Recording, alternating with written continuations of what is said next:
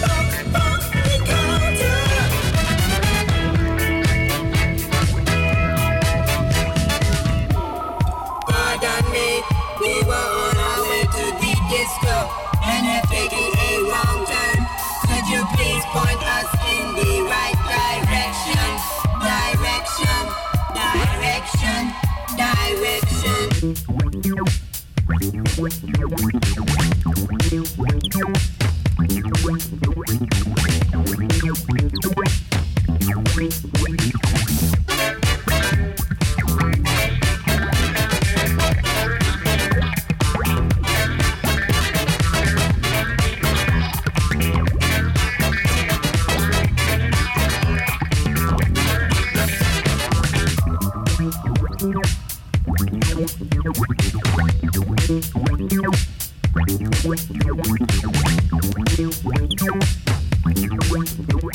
you.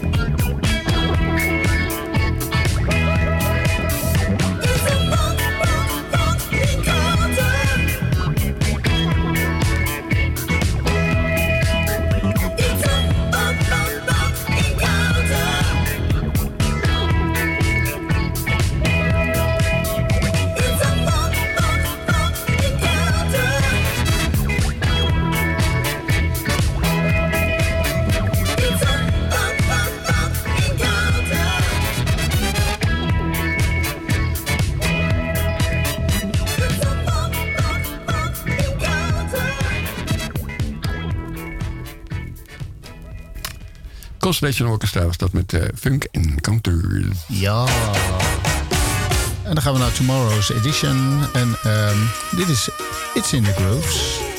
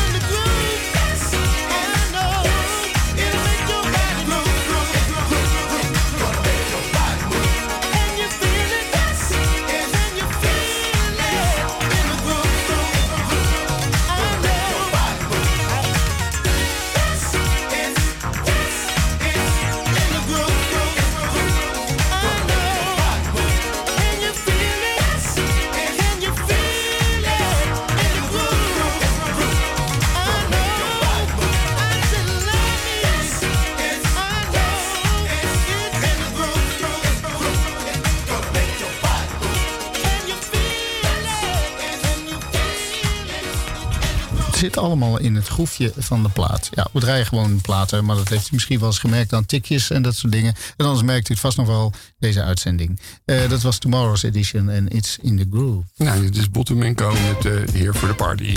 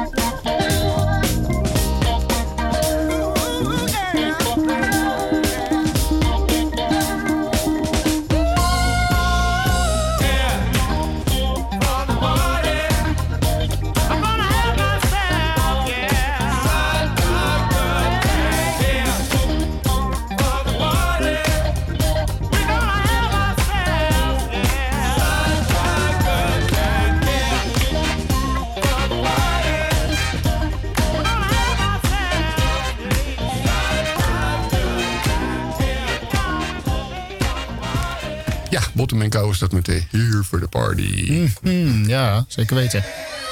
Nou, hier is het feestje dan. En dan ben je op een feestje en dan doe je gewoon waar je zin in hebt. Dit is Do What You Feel en dat zijn de rimshots.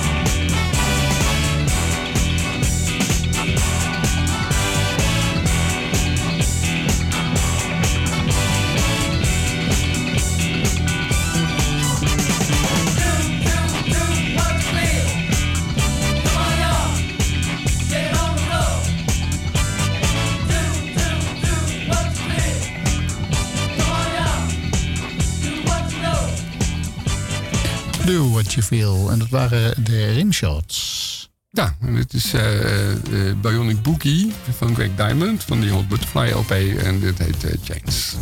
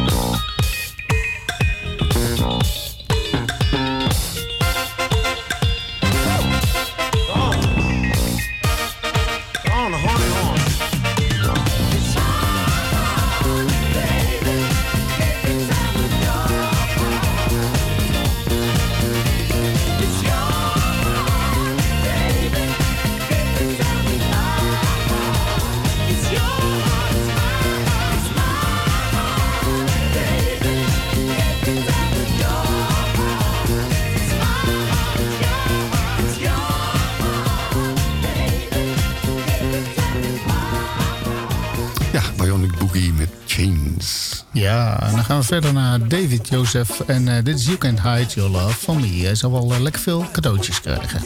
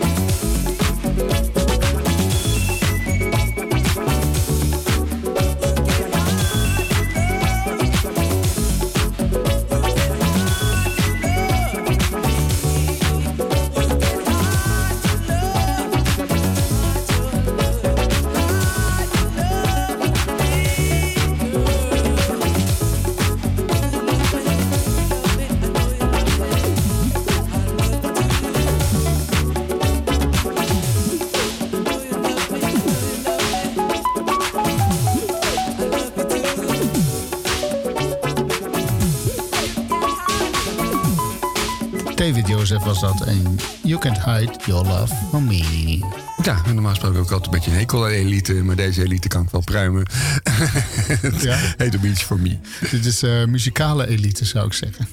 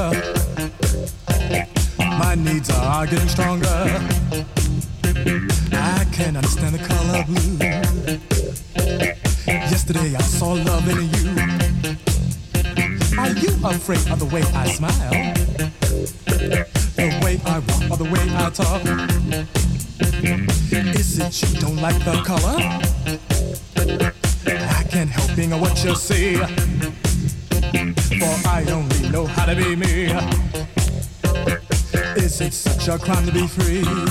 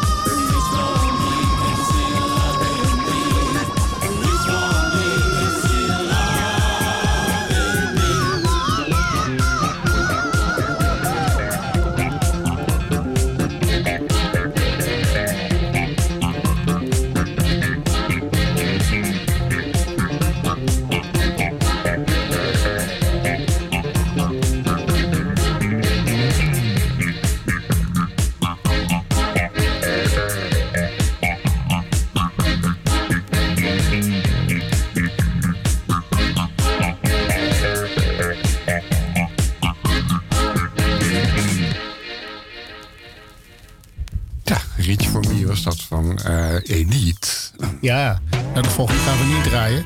De volgende van die LP, want dat is Papa was a Rolling Stone. Dat is het enige nummer wat stom is op die LP van Elite. Maar goed, ehm, dit is... Eh, ja, wat is dit ook eigenlijk ook alweer? Ik weet het niet, ben het kwijt. Het gaat in ieder geval over Friday Night. Volgens mij is het van Bell and James.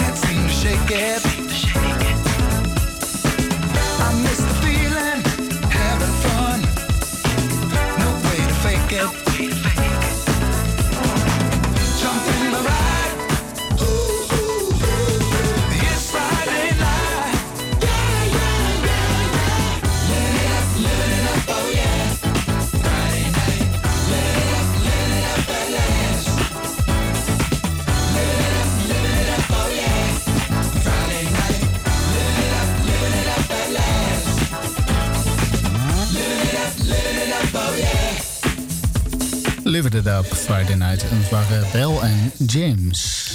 Ja, en vond dus van het Franse model Frans Jolie. Een soort van favoriete carrière is dat. Fotomodel en dan discozangeres. Dat ja. is heel bijzonder. Je hoeft niet echt goed te kunnen zingen. Nee, dat eh, is wel duidelijk, ja. goed, dat heet uh, Come To Me.